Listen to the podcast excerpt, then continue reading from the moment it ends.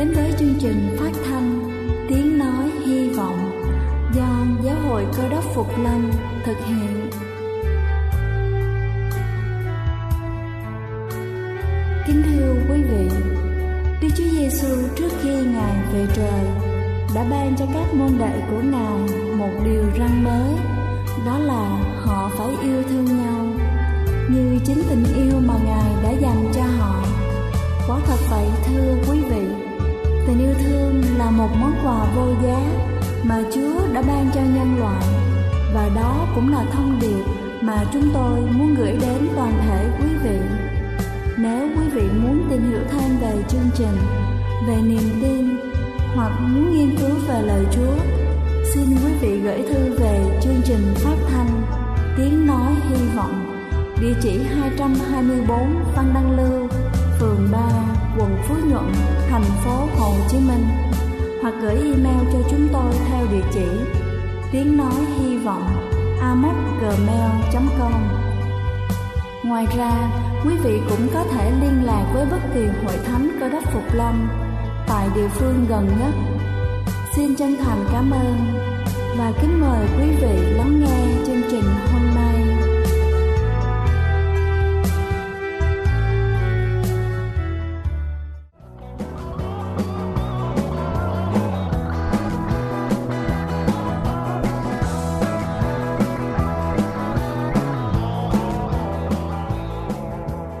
Xin thân ái kính chào quý vị thính giả thương mến.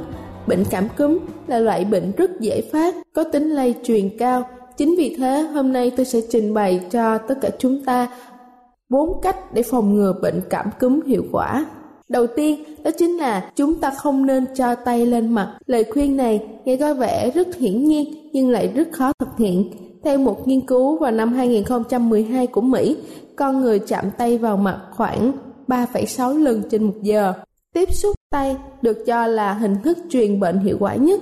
Bàn tay nhiễm virus khi đưa lên mặt sẽ khiến cơ thể dễ bị tấn công. Các nghiên cứu của Nhật Bản đã phát hiện những người lao động thường xuyên chạm tay vào mũi hoặc là mắt có tỷ lệ viêm nhiễm đường hô hấp tăng 41%. Nếu không thể ngừng chạm tay vào mặt, chúng ta hãy giữ cho tay của mình sạch sẽ bằng cách là rửa tay trong 20 giây. Nên lưu ý là chà kỹ hai mặt của bàn tay, phần giữa các ngón tay và cả móng tay nữa. Thứ hai đó là ngủ đủ giấc. Chúng ta sẽ rất dễ dàng bị ốm nếu như là không ngủ đủ giấc. Người ngủ ít hơn 6 tiếng một đêm có nguy cơ bị cảm cúm cao hơn 4 lần so với người ngủ 7 tiếng hoặc là nhiều hơn. Thiếu ngủ khiến các tế bào miễn dịch làm việc kém hiệu quả, dẫn đến cơ thể bị viêm nhiễm. Thứ ba, đó chính là đến phòng tập thể hình. Chúng ta hãy giữ thói quen tập luyện khi trời lạnh. Lý do là theo các nghiên cứu của trường đại học Mỹ, người tập thể thao 5 ngày trở lên trong một tuần thì ít bị ốm hơn là 46% so với người chỉ tập trong một ngày. Khi tập luyện, nhiệt độ cơ thể và lượng máu lưu thông tăng lên, cơ bắp cũng kích hoạt. Nhờ đó, các tế bào chống lại bệnh tật lưu trữ trong các mô bạch huyết được triệu tập và đi khắp cơ thể, giúp cho phát hiện, tiêu diệt mầm bệnh. Tác giả nghiên cứu trên là tiến sĩ David Naman khuyên chúng ta là nên dành 30 đến 60 phút tập chạy bộ và ưu tiên cho những bài tập toàn thân chứ không phải là tập trung ở một hay là hai bộ phận. Và cuối cùng đó chính là ôm ấp. Stress là nguyên nhân dẫn đến cảm cúm vì kích thích các loại hormone làm suy yếu hệ miễn dịch. Một nghiên cứu chỉ ra rằng người bị stress được ôm ấp sẽ tăng cường khả năng chống lại virus cảm cúm. Ôm ấp là một hành động thể hiện sự hỗ trợ. Khi con người cảm thấy mình cần được giúp đỡ, họ sẽ đối phó tốt hơn với lại stress. Kính thưa quý vị, tôi vừa trình bày xong 4 cách đơn giản để phòng ngừa cảm cúm. Hy vọng chúng ta sẽ có ý thức cao hơn trong việc phòng tránh cũng như hạn chế cảm cúm cho người thân và cho chính mình. Đây là chương trình phát thanh Tiếng Nói Hy Vọng do Giáo hội Cơ Đốc Phục Lâm thực hiện. Nếu quý vị muốn tìm hiểu về chương trình hay muốn nghiên cứu thêm về lời Chúa, xin quý vị gửi thư về chương trình phát thanh Tiếng Nói Hy Vọng, địa chỉ 224 Phan Đăng Lưu, phường 3, quận Phú Nhuận, thành phố Hồ Chí Minh, hoặc gửi email cho chúng tôi theo địa chỉ tiengnoihyvong@gmail.com. Ngoài ra, quý vị cũng có thể liên lạc với bất kỳ hội thánh Cơ Đốc Phục Lâm tại địa phương gần nhất. Xin chân thành cảm ơn và kính mời quý vị tiếp tục lắng nghe chương trình hôm nay.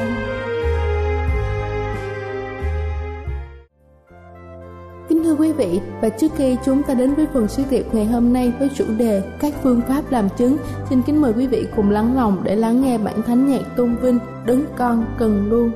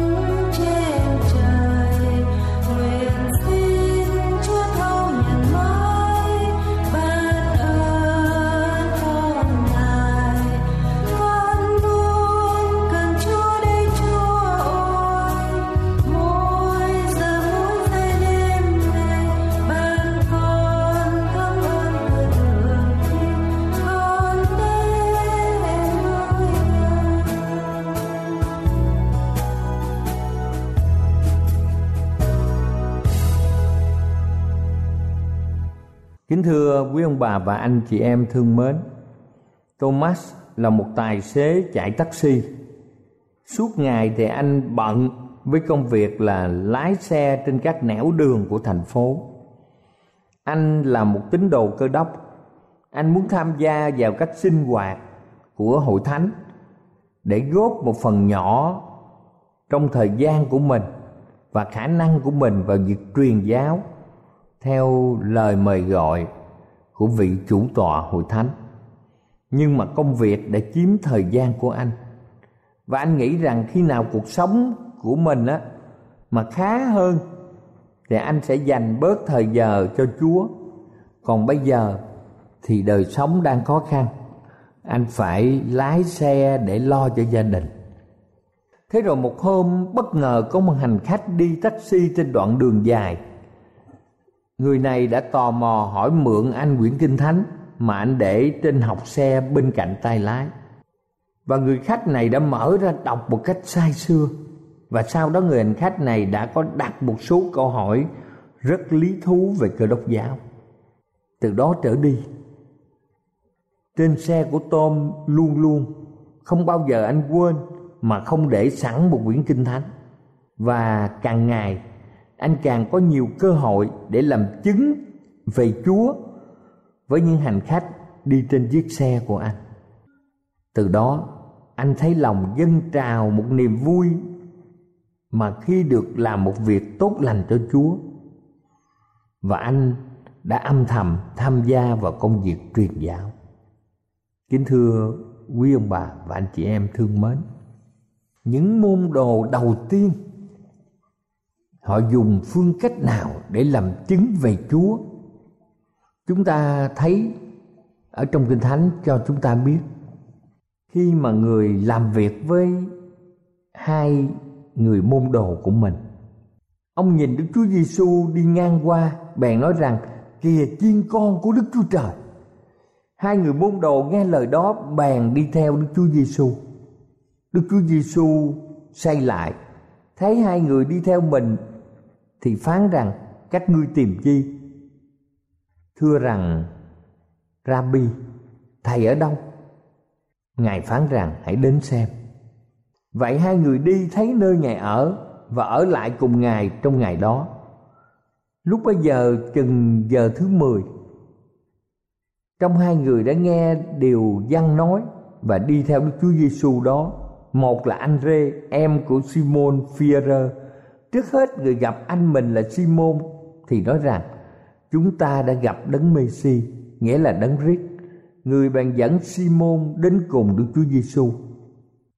Qua ngày sau, Đức Chúa Giêsu muốn đi qua xứ Galilê tìm Philip mà phán rằng: "Hãy theo ta." Vả Philip là người Bethsaida, đồng thành với Anrê và Phi-e-rơ. Philip gặp Nathanael và nói với người rằng: "Chúng ta đã gặp đấng mà Môi-se có chép trong luật pháp và các đấng tiên tri cũng có nói đến, ấy là Đức Chúa Giêsu ở Nazareth, con của Giô-sép." Nathanael nói rằng: "Há có vật chi tốt ra từ Nazareth được sao?" Phi-e-rơ mới nói: "Hãy đến xem." Thời gian những môn đồ đầu tiên này gặp Chúa quá ngắn ngủi để biết rõ về Chúa như thế nào.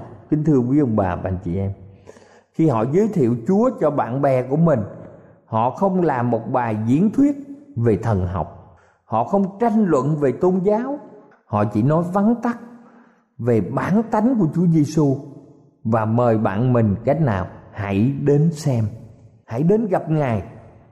Và chính chúng ta phải có kinh nghiệm với Ngài. Nhiều khi chúng ta làm chứng về Chúa, chúng ta tranh luận về giáo lý, tranh luận về tôn giáo rất nhiều. Chúng ta tranh luận để biết người nào đúng, người nào sai. Nhưng mọi người quên mất một điều quan trọng là càng tranh luận càng tạo ra bức tường ngăn cách giữa người đó với Chúa. Tại sao chúng ta không dùng một phương pháp quan trọng là để người bạn của chúng ta đến thẳng với Chúa? Chúng ta giới thiệu người đó với Chúa và để cho người đó tìm hiểu trực tiếp với Chúa qua Kinh Thánh. Và chính người đó trực tiếp kinh nghiệm về quyền năng mà Chúa ban cho đời sống của họ qua Thánh Linh. Chúng ta sẵn sàng hướng dẫn, hỗ trợ người bạn chúng ta để họ cần biết thêm nhiều điều để giải thích cho họ biết. Nhưng Chúa chính là đấng sống. Ngài sẽ hành động trong lòng những người bạn chân thành muốn tìm kiếm Ngài. Kính thưa quý ông bà chị em, những phương pháp là những cách quan trọng. Chúng ta cũng xem người đàn bà Samari, người đã làm chứng về Chúa như thế nào.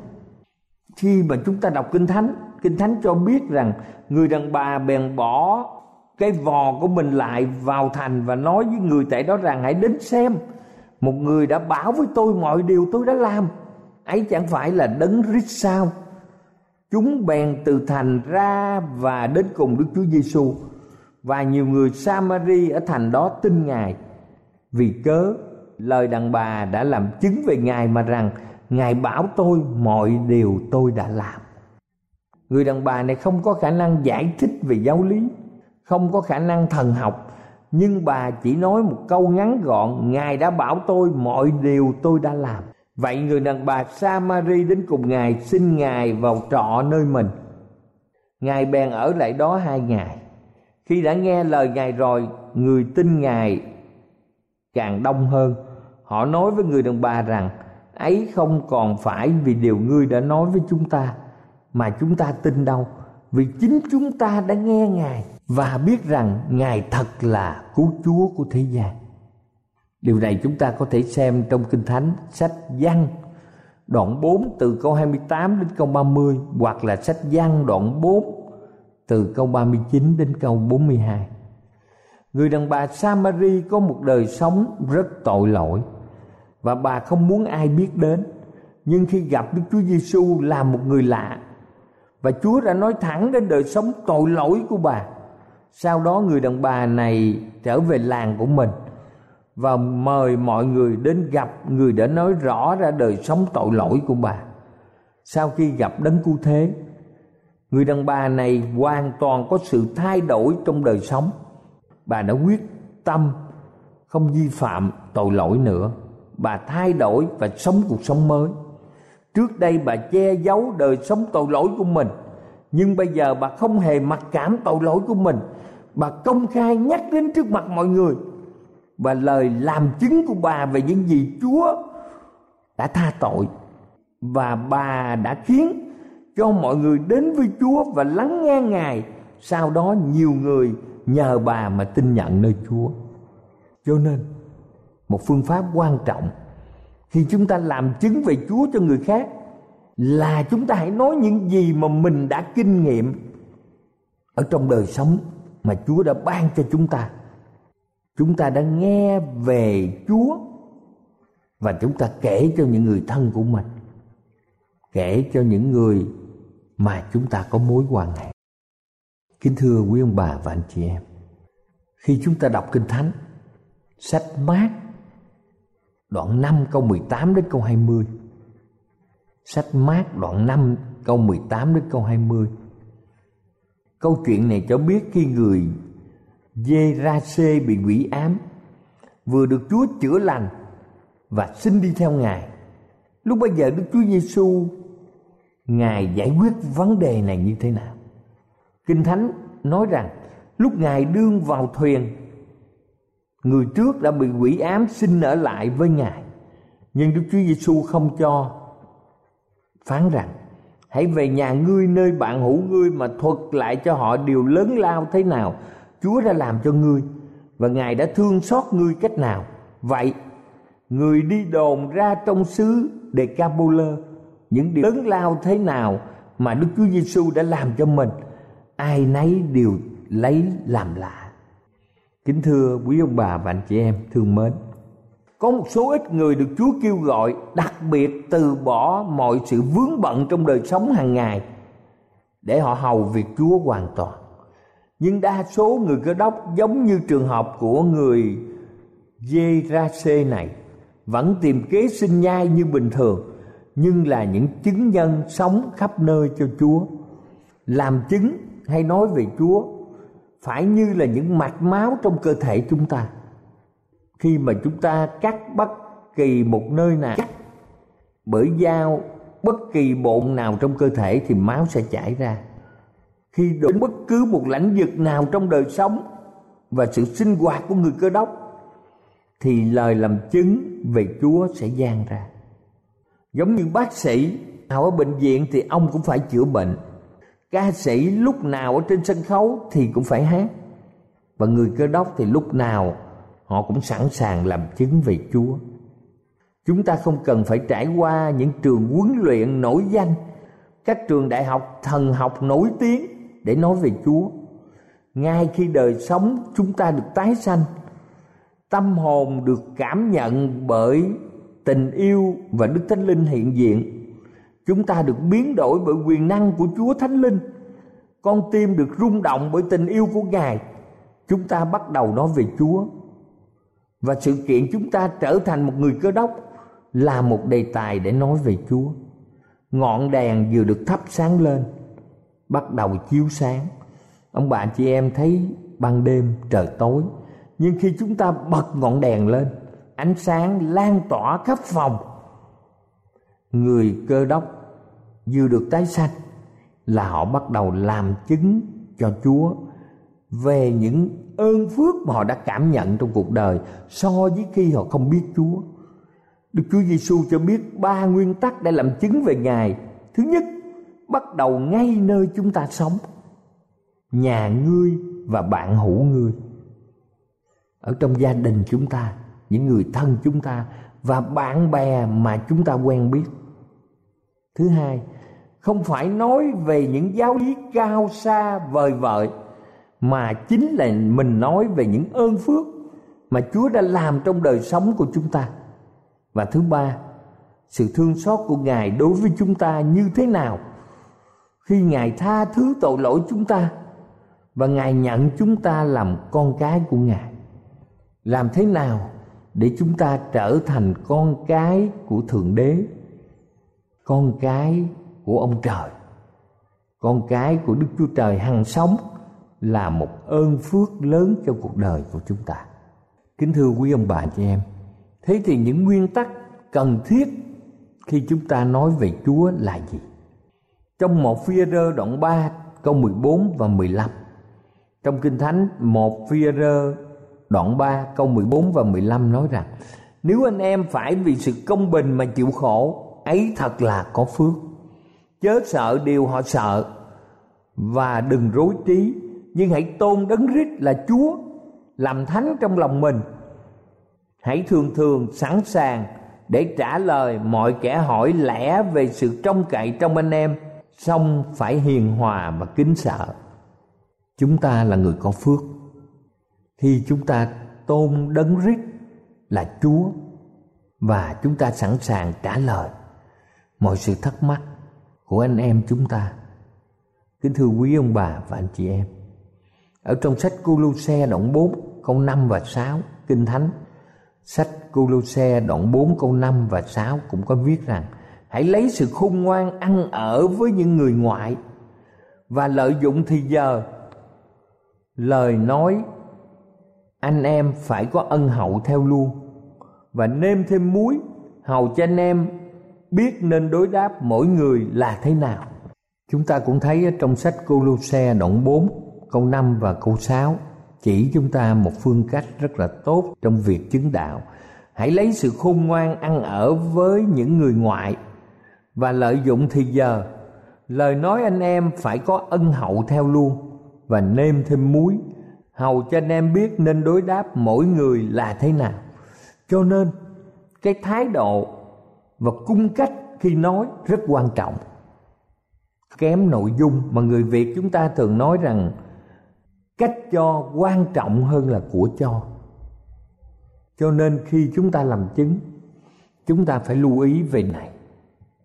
Chúng ta phải lấy sự khôn ngoan, chúng ta sử dụng tốt cơ hội thuận tiện, và lời nói chúng ta phải có ân hậu. Trong quyển tự thuật Mahatma Gandhi, người là người lãnh đạo đất nước Ấn Độ trong việc đấu tranh bất bạo động giành độc lập lại cho Ấn Độ từ tay người Anh. Ông là người có công đã giải phóng Ấn Độ khỏi ách thống trị của người Anh.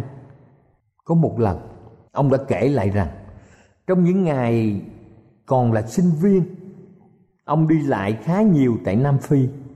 Ông đã say mê đọc Kinh Thánh và vô cùng cảm kích về bài giảng trên núi của Đức Chúa Giêsu, tám mối phước lành, đã gợi hứng cho chủ trương đấu tranh bất bạo động của ông với thực dân Anh. Mahatma Gandhi đã xác tín rằng Cơ đốc giáo là giải pháp cho mối nhọt, phân chia giai cấp đang đục khoét xã hội Ấn từ bao nhiêu thế kỷ. Đây là phương pháp rất quan trọng để tránh việc phân chia giai cấp, và ông nghĩ đến chuyện gia nhập vào giáo hội Cơ đốc giáo.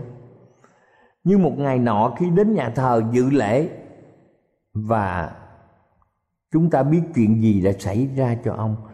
Ông không gặp được nhà truyền giáo, nhưng khi vừa vào đến cửa nhà thờ thì một người phụ nữ da trắng đã chặn ông lại và nói với ông rằng nếu ông muốn tham dự lễ thì hãy tìm đến một nhà thờ dành riêng cho người da màu. Mahatma Gandhi đã rời khỏi nhà thờ, và từ đó ông đã không bao giờ quay trở lại bất kỳ nhà thờ nào nữa. Cho nên kính thưa quý vị, không phải chỉ lời giảng mà chính cách xử sự rất ảnh hưởng cho một người để họ tin vào Chúa. Cho nên chúng ta biết rằng thái độ và cung cách rất là quan trọng, chẳng kém gì nội dung mà nhà truyền đạo chia sẻ. Đức Chúa Giêsu dạy một nguyên tắc cần thiết để chúng ta làm sao để kết quả cho danh Chúa. Trong sách Giăng đoạn 15 câu 4 và 5 nói rằng: hãy cứ ở trong ta thì ta sẽ ở trong các ngươi, như nhánh nho nếu không dính vào gốc nho thì không tự mình kết quả được. Cũng một lẽ ấy, nếu các ngươi chẳng cứ ở trong ta thì cũng không kết quả được. Ta là gốc nho, các ngươi là nhánh. Ai cứ ở trong ta và ta trong họ thì sinh ra lắm trái, vì ngoài ta các ngươi chẳng làm chi được. Khi mà chúng ta có tài chánh, khi chúng ta có khả năng, khi chúng ta có thể hiểu được Kinh Thánh và chia sẻ với mọi người, kính thưa quý vị, tất cả đều giống như chiếc bao tay. Nếu chiếc bao tay mà không có bàn tay thì chiếc bao tay không làm gì được.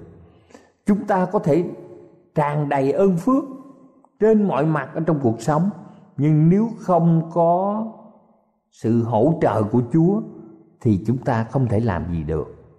Chúng ta lúc nào cũng phải ở trong Chúa, như nhánh nho phải dính vào gốc nho.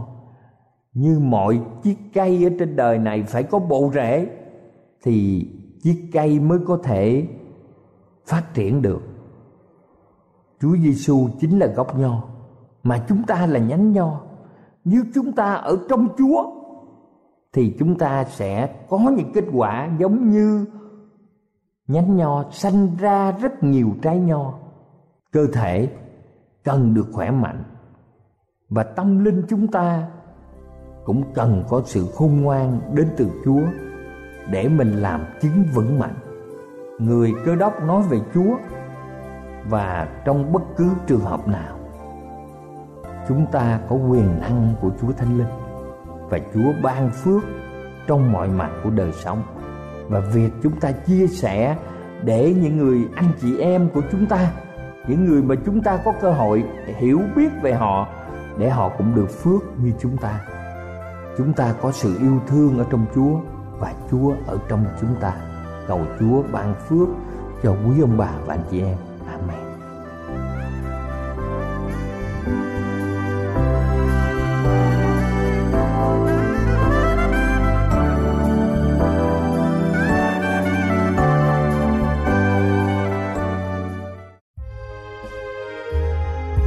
Đây là chương trình phát thanh Tiếng Nói Hy Vọng do Giáo hội Cơ Đốc Phục Lâm thực hiện. Nếu quý vị muốn tìm hiểu về chương trình hay muốn nghiên cứu thêm về lời Chúa, xin mời quý vị gửi thư về chương trình phát thanh Tiếng Nói Hy Vọng, địa chỉ 224 Phan Đăng Lưu, phường 3, quận Phú Nhuận, thành phố Hồ Chí Minh, hoặc gửi email cho chúng tôi theo địa chỉ tiengnoihyvong@gmail.com. Ngoài ra, quý vị cũng có thể liên lạc với bất kỳ hội thánh Cơ Đốc Phục Lâm tại địa phương gần nhất. Xin chân thành cảm ơn và hẹn gặp lại quý vị trong chương trình lần sau.